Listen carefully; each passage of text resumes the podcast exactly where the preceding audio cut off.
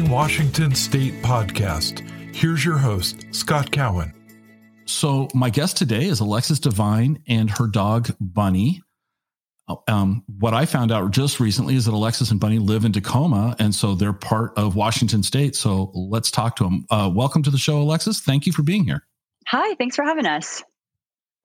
So, like I told you before I hit the record button, I may be one of the only people in North America to have not realized that you have a dog that can talk or communicates and that you are uh, pretty darn big on Instagram and TikTok and, and all these social media platforms. I'd like to just ask how did you how did you start this with with Bunny and like, can you take us through the the beginning journey of it? Sure. So um, I'd wanted a dog for very very long time and it just hadn't sort of been situationally appropriate. And and finally it was so i did a ton of research. I was very invested in having the most connected relationship possible really invested in the training process. And a few months before we brought bunny home i found christina hunger online hunger for words and uh, she's a speech language pathologist down in San Diego that was the first to be using augmentative and alternative communication to teach her own dog Stella how to communicate in this way. And like the rest of the world, I was wildly inspired um, you know, it's kind of a childhood dream for us to be able to communicate with our animals in this way and for them to be able to tell us that they love us, to express their needs and wants. Um, so, yeah, with zero expectation, I got some buttons. I put an outside button by the door. It was waiting for Bunny when she came home and just sort of started casually modeling every time uh, we would go outside. I'd press the outside button. I'd say the word outside, then we'd go outside. And within a few weeks, Bunny was using the outside button um, herself consistently to tell us that she needed to go outside. And at that point in time, it was sort of game on. So I added that button um, and a few more to a plywood board with Velcro. And we've been expanding our board ever since. And so, about how long has that been now um, that you've been uh, expanding the board? Yeah, just over a year. She's about okay. 15 months old now, and uh, she was two months old when we brought her home. Okay, so let's just say for a year for easy math for me. Sure. Over the last year, how many buttons have have how many buttons does she use regularly? Well, she has about 78 buttons right now. Um, okay. Some of them uh, she's exploring, but doesn't necessarily fully grasp yet. Um, and I'd say well over half of those she uses consistently in conversation or to request things. Uh, so yeah, well over half of them are are part of her daily vernacular. So you're saying in a way that she's got a vocabulary of 30 to 40 words right now. I would say so, yeah. Wow, that's that's pretty cool. What is her in your opinion, or we could ask her and she could push a button up. But, um, what is her favorite phrase? What is it do you think is her favorite? Uh, well, she loves asking for her best doggy friend by name. I'm not going to okay. say it out loud right now because she's right here, and if I do, sure. she'll go crazy. Um, okay. She loves asking to go to the park and the beach, and she really likes talking about poop right now. okay. Like a like a typical toddler. let's just hope that's a phase, right? That she grows out of that. Yes. Yes, let's hope. Now, I, one of your videos. Now, as I told you before I hit record, I purposely haven't watched a lot of the videos because I didn't want to. I'm kind of trying to go into this with as uh, open, without expectations. But one of the video, one of the things I thought, and then I saw it one of your videos was you'd never get a cat to do this, and um, our cats would just, you know, they couldn't be bothered. And you appear to have a cat. Yeah, we have two cats actually. So does she ever interact? Does Bunny ever interact with the board regarding about the cats? Well, we had three cats when we brought her home. One of them was a very, very, very old black cat. And um, when Bunny was quite small, she would use the buttons to sort of try to incite play from that cat. She would press come play, play, play, play, mad, that sort of thing. Um, our other two cats tend to avoid Bunny. So they spend the majority of their time upstairs while Bunny is downstairs. So she doesn't interact too much with them and the board, but she does talk about them when they're down here. Uh, we have these sort of cat forms, which are on this pole in the center of our living room where the cats can get up high and escape. And sometimes sometimes she'll see the cats up there and she'll say cat upstairs or cat mad, um, but more talking to me about them than to them. Um, okay. And the, the cats seem honestly completely disinterested in using the buttons. you know, dogs have been sort of evolutionarily selected to communicate with us, and, and cats are much less inclined to try and please us. That's my sense, at least. But there are several cats that are learning how to do this with buttons quite successfully, actually. There are. See, I, I think of jokingly, I think of cats as we're here to serve them. And yes. that, you know, unless the buttons were to their benefit, they wouldn't, they wouldn't bother. At least, at least our cats wouldn't. Our cats, yeah, no. Um, uh, same with our cats. So she started, you started by using the button to go outside and she does that. How much of the day, so you, okay, at the time of recording, we're still all in a quote unquote global pandemic. So we're all spending a lot of time at home. So you're spending more time at home now than you might have been, say, a year ago. How much of your day do you spend working with her and the board? Well, that's really determined by her. Um, okay. When when I first started, I thought that it would be important to set up a sort of training protocol around the buttons in the same way that I do with obedience and trick training. Like we've got three five minute sessions a day or one half mm-hmm. hour session a day. So I tried to implement that. And what I found was that she was less motivated to use them when we did it that way and became more frustrated by them. So um, at this point in time, the way the learning happens is if she approaches the board to start pressing buttons, which she does um, frequently throughout the day, I can turn that into a, a learning moment for her. Um, but I don't, um, I don't ever sort of make her use the buttons. I don't ever sort of implement any training sessions. It's all based on when she's active and motivated to use the buttons of her own accord. And do you find that to be a fairly regular occurrence that she she likes to use the board? Is she, um, or does she? Lose interest in it for a while and then come back to it? I mean, does she go days without paying attention to it or um mm, no, she's she's quite chatty. Um on on days on days when it's raining, she's a little bit more quiet um, and tends to sleep a bit more. But on average, I'd say she's at the buttons for half hour, 45 minutes total throughout the day just wow. on and off. Yeah. Um, wow. Usually okay. our our our day will look something like this. Uh, we get up, I have some coffee, do a little bit of work. She snoozes for a little bit, and then she's at the buttons for I don't know, 10 minutes or so, sort of back and forth with me. She'll request beach because that's where we normally go in the morning. She'll request poop and potty.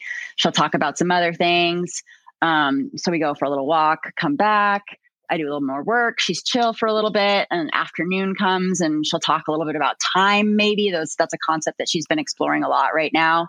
Um, and some other random chit chats, and then maybe we'll do a training session, and then she'll request the park, so we'll go to the park, come back, she'll sleep for a few hours. I'll get some more work done, and um, then evening when when Johnny and I are eating dinner, she's usually pretty chatty as well. Uh, so that's how it goes typically. Wow. Does she ever ask for um, for food this way? Does she just? we we don't actually have any food related buttons on the board. Um, this okay. is for a couple of reasons. I didn't want a button push to ever be associated with food because I didn't want I didn't want people to be able to say she's pressing any button because she can get a treat. And I didn't that want that way I didn't want that to be the type of um, lesson that she was learning. So we've never used treats in conjunction with the board at all. It's all uh, motivated by primary reinforcers, like outside is is reinforced by going outside, play is reinforced by playing, and some of the more abstract concepts are being reinforced by her need to be understood. That's what it seems like, at least. That's that's fascinating. So I'm on this is the first time I've ever been on a on TikTok. So I'm, the last person in in America to be on TikTok, and I'm just looking on your. I'm not signed in. I'm just looking on your TikTok page, and I'm so if I mouse over a video, it starts to play. Mm-hmm. I'm looking at the board. This is not something you've designed. This is something that you've found. Um, can you tell us a little bit about that and the layout of it? Is there a strategy to how it's currently configured and laid out? Yeah, absolutely. So, about six months into our process, um, I contacted Leo Trottier, who is a cognitive scientist down in San Diego. He was creating a canine specific AAC device and looking for beta testers. And I immediately saw this and I was like, yes, I would like to be a beta tester for this product. Um, you know, because I'm I basically from day one, I'm just making this up as I go. Um, I did some reading about augmentative and alternative communication, about modeling, about um, uh, canine cognition, about um, language development in children. So I'm just sort of like piecing together as much information as I could. But I was very excited to have a cognitive scientist on board to help sort of guide me through some of the more technical elements of this process. Um, so the board that we're using now is um, it's got a bunch of different hex tiles. So there's six buttons in each tile, and they're all arranged based on the Fitzgerald key. And the Fitzgerald key was developed by Edith Fitzgerald in the early 1900s. She was a deaf teacher um, who wanted to develop a system for deaf children to be able to learn syntax and grammar more efficiently. So each of the hex tiles has a different type of word, a different sentence part. So there's we've got our people, we've got our actions, we've got our places, we've got our feelings, that sort of thing. So instead of having to remember where the mad button is in this massive sort of cluster of buttons, she can look at the tiles and be like, this tile is where my feelings are. This tile is where my people are. This tile is where my places are, and sort of compartmentalize those buttons in her brain. Okay. And then, so the layout is kind of, they're all connected, but there's gaps it, when I'm looking on on the videos. Are you going to be over time? Do you do you envision adding more options for her over time? Yeah, I'll continue adding buttons um, as long as she continues to be engaged and interested. If she ever okay. loses interest, then we'd probably just stop and push push the board aside. But uh, right now, she's really engaged, and I'm constantly thinking to myself, what could she be wanting to communicate right now? And that sort of informs my choices about what buttons to add. That's very cool. That's that's very cool. I'm, these are just she's well, she's a really cute dog. And I'm sure you've heard that. I'm sure you've heard that a lot. But um, she's a very cute dog, and she's very engaging. Um, this is this is quite cool. Um, I'm reading one here. The title is "Mom Poop in Here." Um, okay. uh, and Bunny want to play tango today. Awesome. These are this is just really cool. So you mentioned she likes to go to the beach and park, and so you're in Tacoma. We're not getting out like we used to, but what do you guys like to do? Does she does she get in the car with you? Do you guys drive around? Does she like to travel? Um, you know? yeah. So we haven't been traveling nearly as much as we normally do. Normally, we take long road trips, we go on climbing trips, we go, you know, across state lines. Um, and haven't been doing much of that. She doesn't love the car because as a puppy, she was quite car sick. Um, so although she's not car sick anymore, she still has a little bit of an aversion to getting in the car. But we do take her on on car trips just to continue that sort of counter conditioning and desensitization. Um, mm-hmm. We spend a lot of time in the park um, Tacoma has the second largest city park in the nation, second only to um, Central Park in New York, which is wonderful. It's so mm-hmm. beautiful. So we spend a ton of time. There's just like multitudes of trails you can walk on, not see another person for miles. Uh, so we spend a lot of time in the park. We spend a lot of time on the beach. Um, and what's her what's of, her favorite? Do you think? Does she like the beach or does she like the trails? I think she likes the trails more right now because there's always an opportunity for sort of novel exploration there. The beach mm-hmm. is sort of as is all the time, although it changes quite a bit. It's still same, you know, one direction, one beach, back and forth. But the trails, you can always find somewhere new to explore. So, right, okay. No, that's that's and you're right. The the park is, you know, it's Point Defiance and it's it's an amazing, beautiful uh I don't know if people in Tacoma truly appreciate just how lucky they are to have that in their backyard. Yeah, it's really amazing. It's it's an awesome an awesome park. How okay?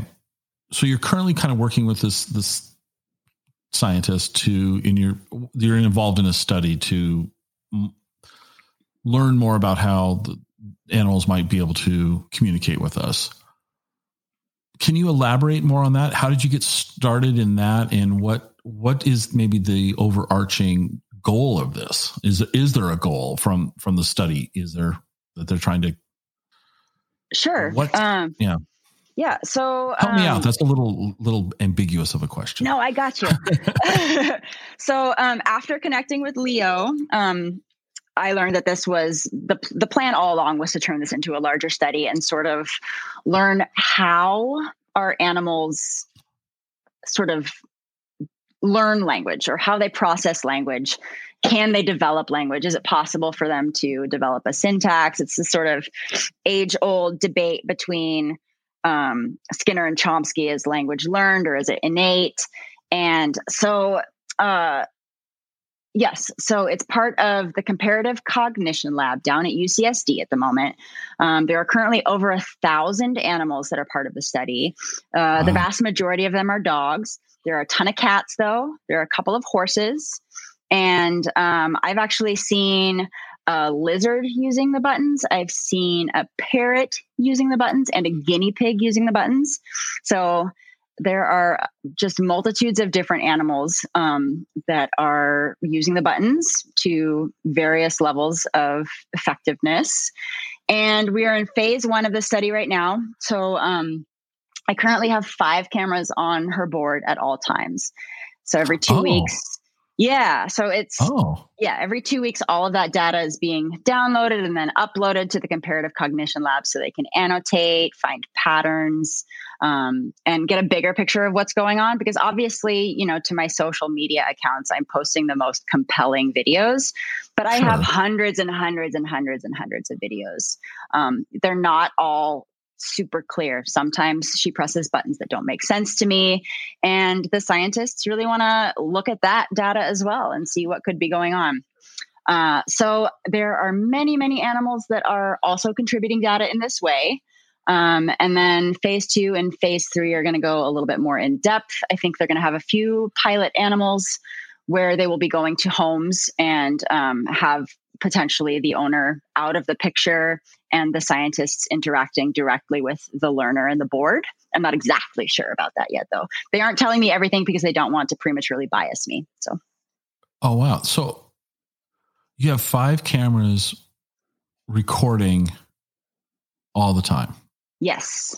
So it's not just this this I, and this is interesting because it's not just the snippets that we're seeing on social media so the study is really just kind of kind of like a variation of the Truman Show, where um, if you I don't know if you ever saw that movie with yeah. Jim Carrey, you know it's kind of like we're we're recording Bunny's life, not in a but in a in a positive way. I don't mean in a negative way, but it's so they're literally sitting there and somebody's going through these this film, well, digital, but um, yep. they're going through and and watching and trying to pick up on on how the animals are learning. That's kind of mind blowing.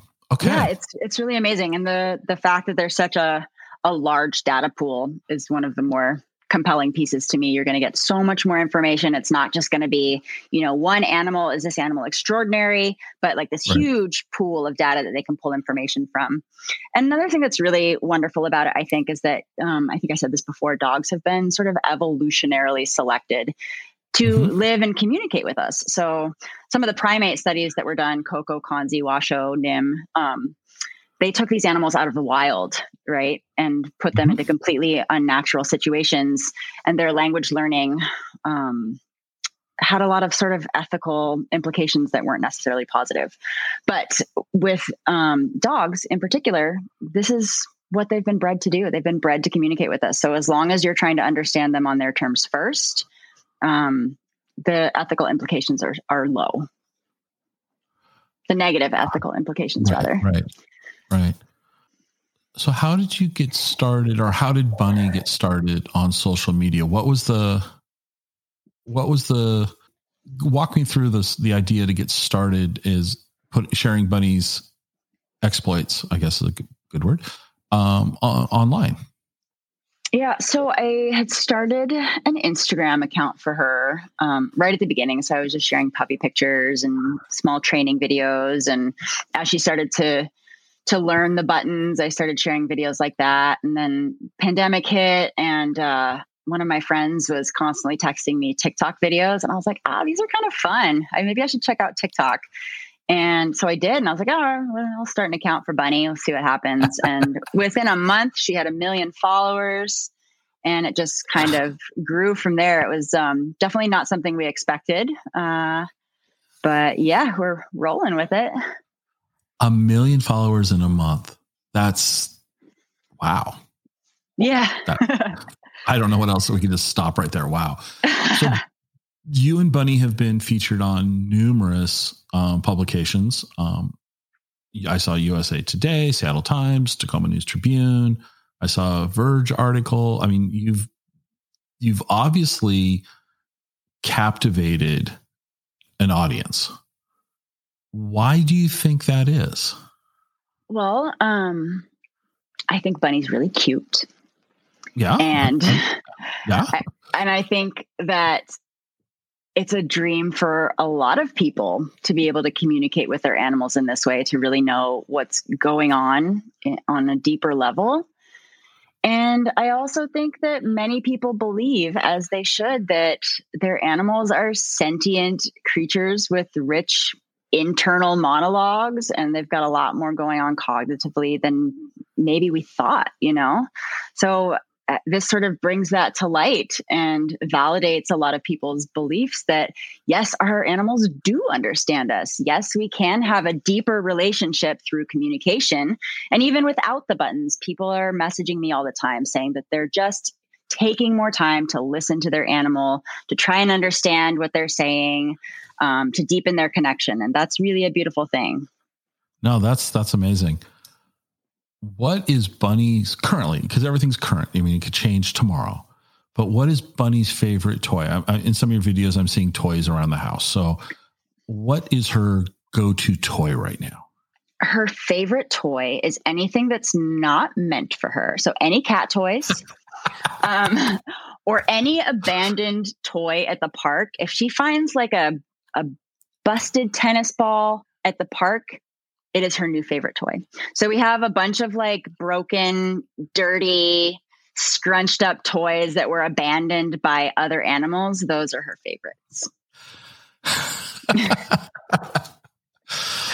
oh my gosh. Our our dog used to his thing was the cat toys too. So that's yeah. that's interesting. Our dog he, he you know, he had plenty of dog toys, but no, he wanted to steal whatever the cat exactly. and she's so mhm. delicate too. You know, those tiny little mice that that mm-hmm. cats play with that are sometimes, you know, dipped in catnip. She loves those. She'll just like gently pick them up between her baby front teeth and throw it up in the air and and then pick it up again and throw it up in the air.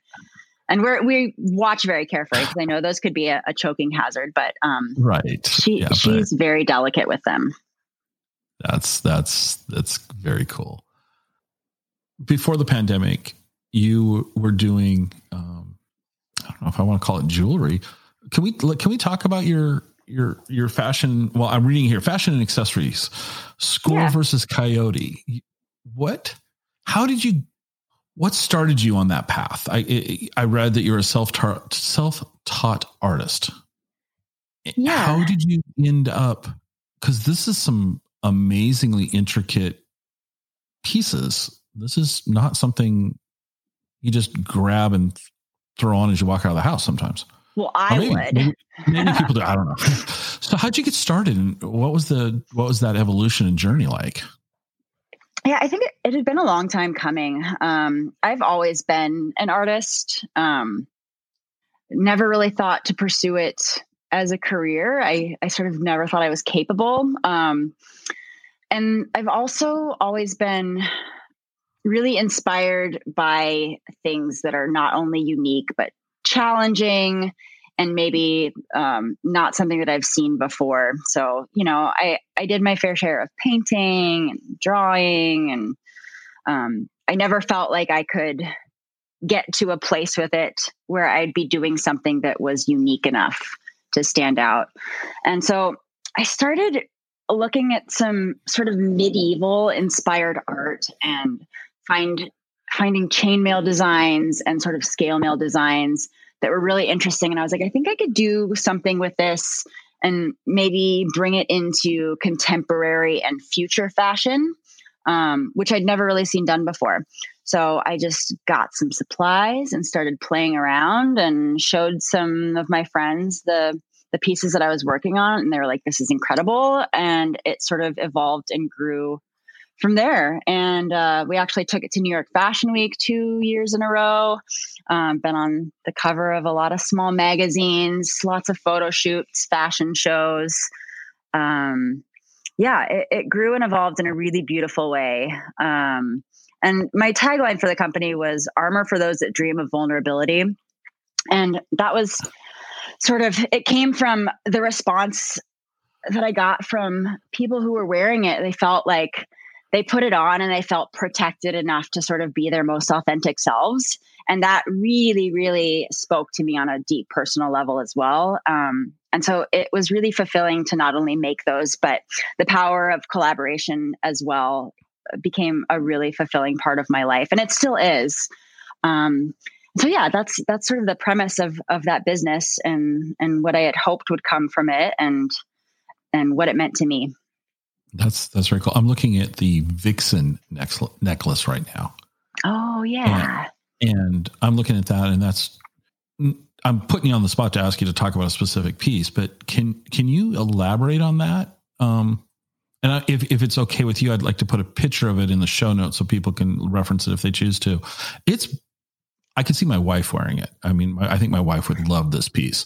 So how did you come up with that? I can't even remember which piece is called the Vixen necklace. So maybe you it, can describe it for me. Okay. It is um, a traditional Persian six in one chainmail weave, brass and black anodized aluminum. Mm. Yes. And, and it sort model, of has like a droopy um, triangular shape coming down. Yes. Yes. Yeah. Um, so I was inspired by sort of chainmail within chainmail, links within links. Um, okay. So it's a pattern uh, that I'd made in a more basic form many, many times. And I wanted to go a little bit deeper and see how deep I could take it. And I wanted a piece that was wearable um, day to day, but that was also, that also still felt sort of like that protective armor at the same time. So are you are, are you saying that each of these links are hand are you making each of these links individually then? Yes, then, I open and close every link by hand. Wow. Okay.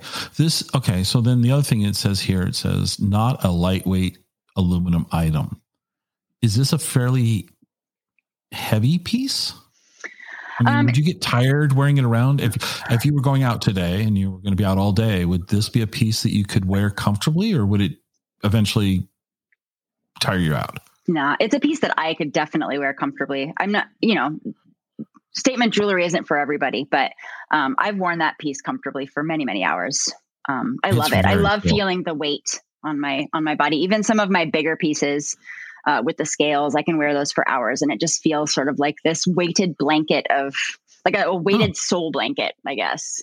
Okay, all right, that's a, that's an interesting comparison. Yeah, it's beautiful. It's just it's very cool.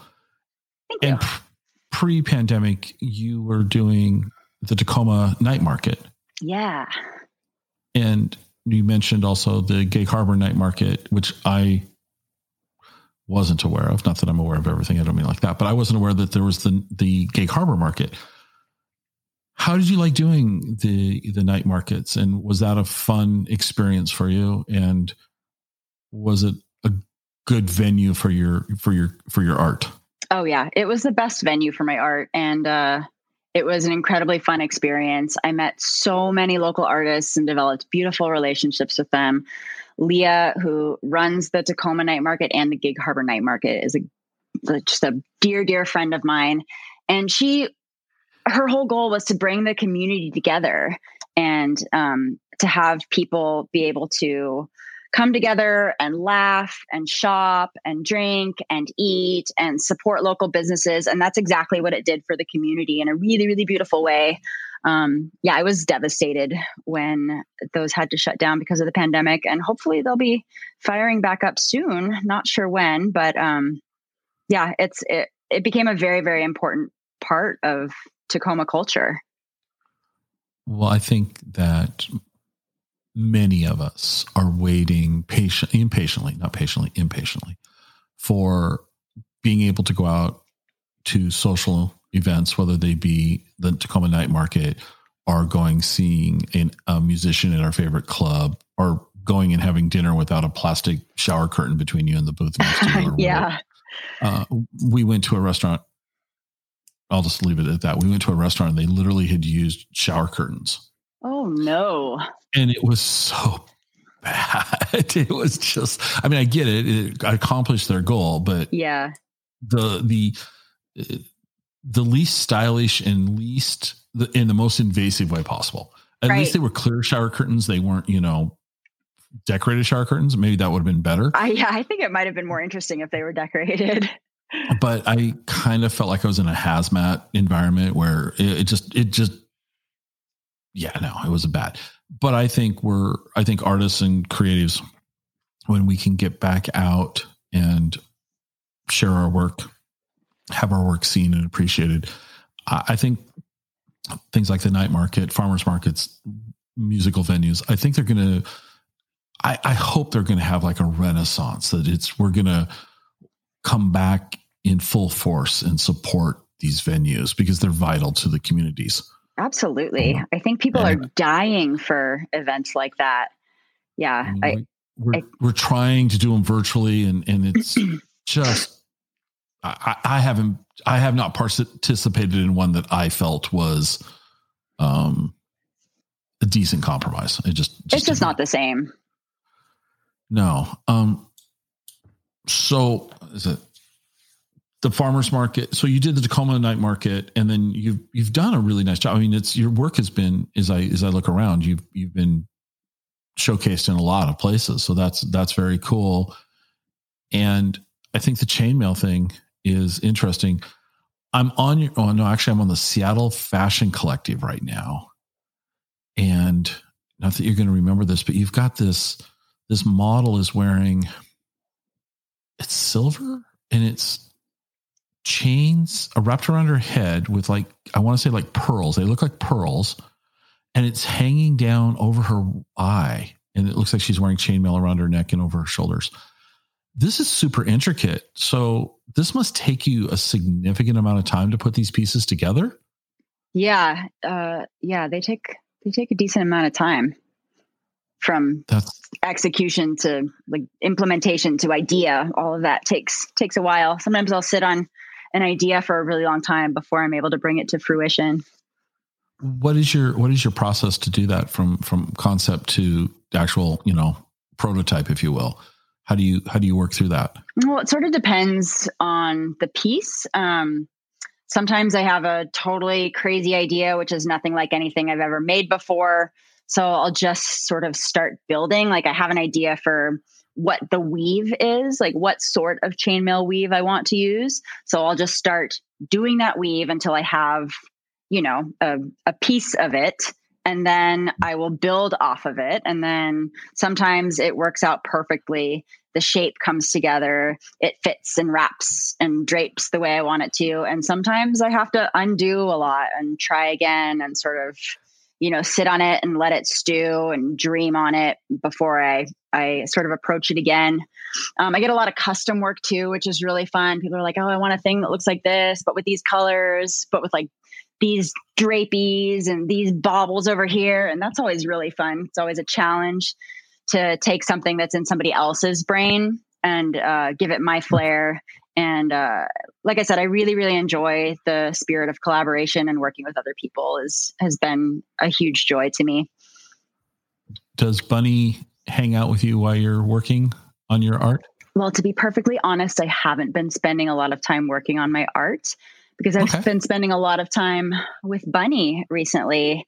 Uh, my business slowed significantly once the pandemic started, which, um, you know, thankfully gave me a whole lot of time to dedicate to my relationship with Bunny, which has sort of taken precedence now. Okay. I, I could just see her. I would be kind of funny if you said, "Oh, and she communicates with me." Like, put that there. Um, yeah, exactly. she becomes your design like, partner. this is the wrong weave. You need the other weave. okay, Bunny. Okay. Okay. so that actually be pretty funny. Have has have you ever? Well, you probably haven't, but I just have you ever thought about creating a piece for her to wear? I have, yeah. Um, okay. And there were actually a couple of photo shoots we did just before the pandemic started where she was wearing uh, a piece that I made. And we are sort of oh, on cool. the beach, and I'm in this crazy gown, and she's wearing this super chunky necklace. It wasn't made specifically for her, but it did look quite lovely on her. That's that's very cool. That's that's very cool. So before you know, so this question we always like to ask people is like, when you're not working or when you're not work, you know, working filming with Bunny, and before the pandemic, where did you guys like to go? What what did you do for relaxation or fun in the in the Washington area? Uh, Tacoma specific, if you want, or you know anywhere in, anywhere in the state. Well, my husband Johnny and I um, love to be outdoors. We love to go backpacking and hiking. Um, we're avid climbers. We've summited Rainier a couple of times and done a lot of multi pitch climbing adventures in the North Cascades. So, really getting out there and sort of seeing what Washington has to offer in spots that aren't um, as immediately accessible has been a, a, huge joy of ours. Yeah. How did you like uh, summiting Rainier? What was your experience like? Uh, a friend, a good friend of mine, uh, tried multiple times to summit it, and um, he finally did summit it, and he shared with me his experience. I'm just curious, what, how was it for you oh, when you summited Rainier? Brutal it's an absolute slog. it's like type two fun, you know, like this is going to be a fun memory, but this sucks.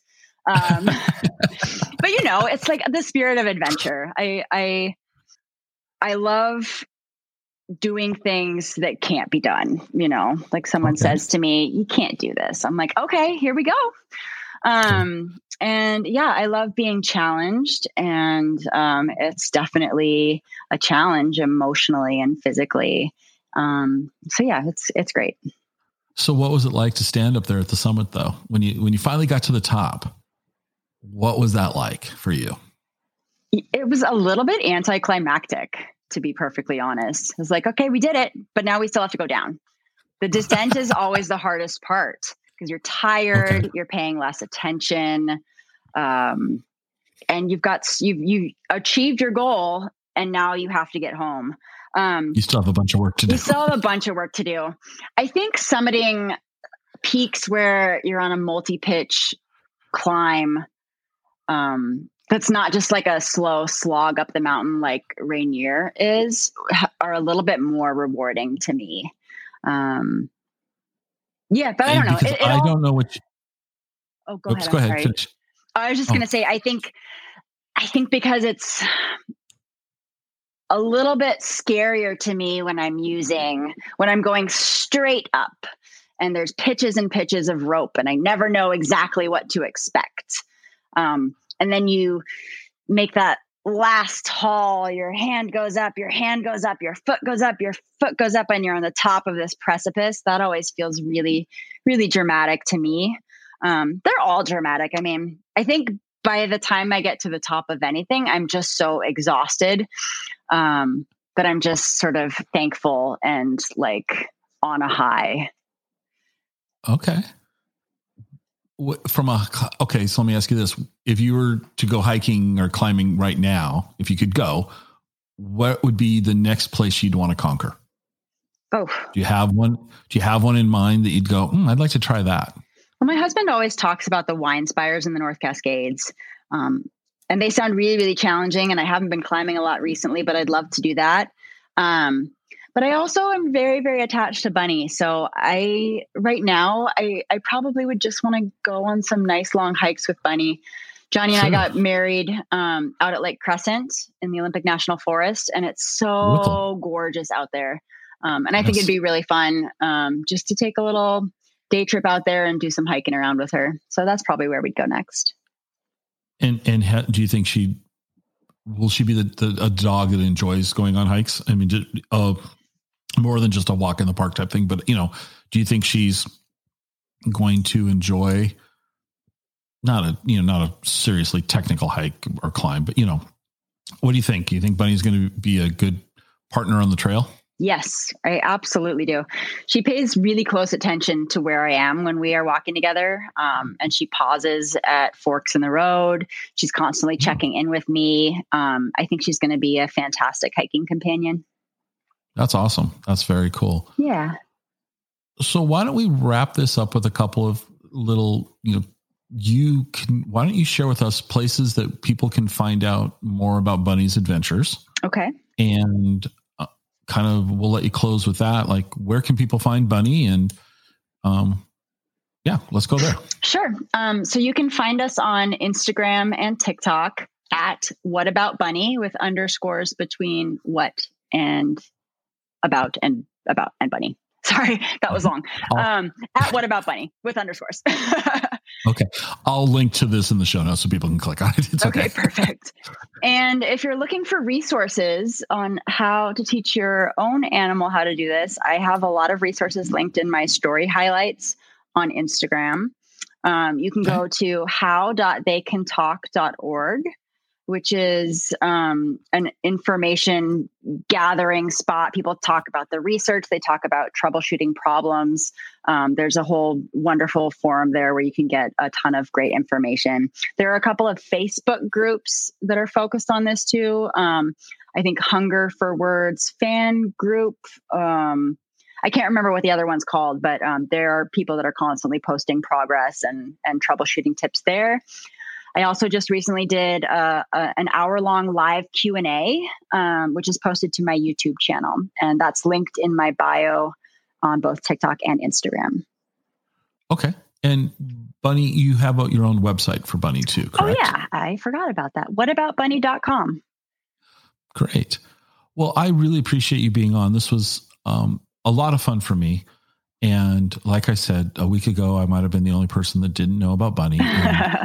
I, I think it's pretty pretty amazing what's going on here, and I look forward to you know following along and seeing. I'm just curious. I really am fascinated by the development and what what might come of this. So am I. Yeah. And um, I, I think the way you're handling it and going about it, letting her be kind of the the driver uh, of it, it, as long as she's interested, we'll keep participating. I think that's wonderful. I think um, that's very cool. But I did. I just. I'm going to have to. I lied. I have one last question. the but the buttons.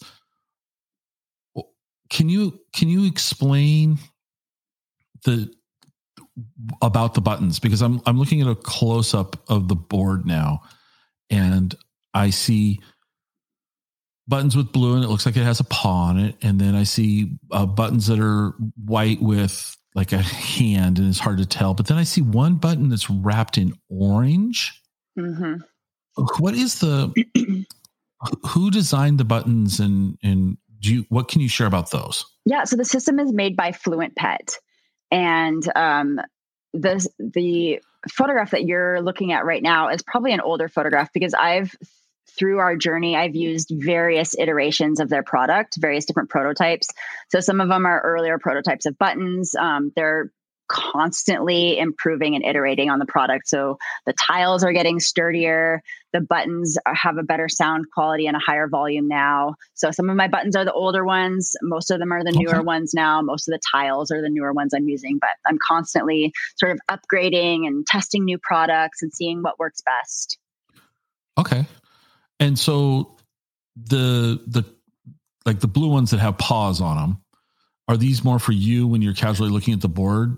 Are they or are they symbols of a certain word in in the structure of it? No, so the um the blue based buttons with the white tops and the little paws, that's how they come standard. And every Fluent Pet kit comes with some ideogram stickers that then you can write the word in. Um, in theory to help your learner recognize where each specific button is, but also so that you too can memorize the board. Okay. Okay. And do these buttons, it must be battery powered. Yep. And you can swap the batteries out or yep. I would hope. Okay. All right. Sorry, that was squirrel moment that I tend to go down rabbit holes. I apologize for that. No, I just think this is awesome. Well, again, thank you so much for for being with us. And I, like I said, I am really looking forward to following Bunny and seeing as she progresses. Awesome. Well, thank you so much for having us. This has been really fun. Um, th- thanks for making the time.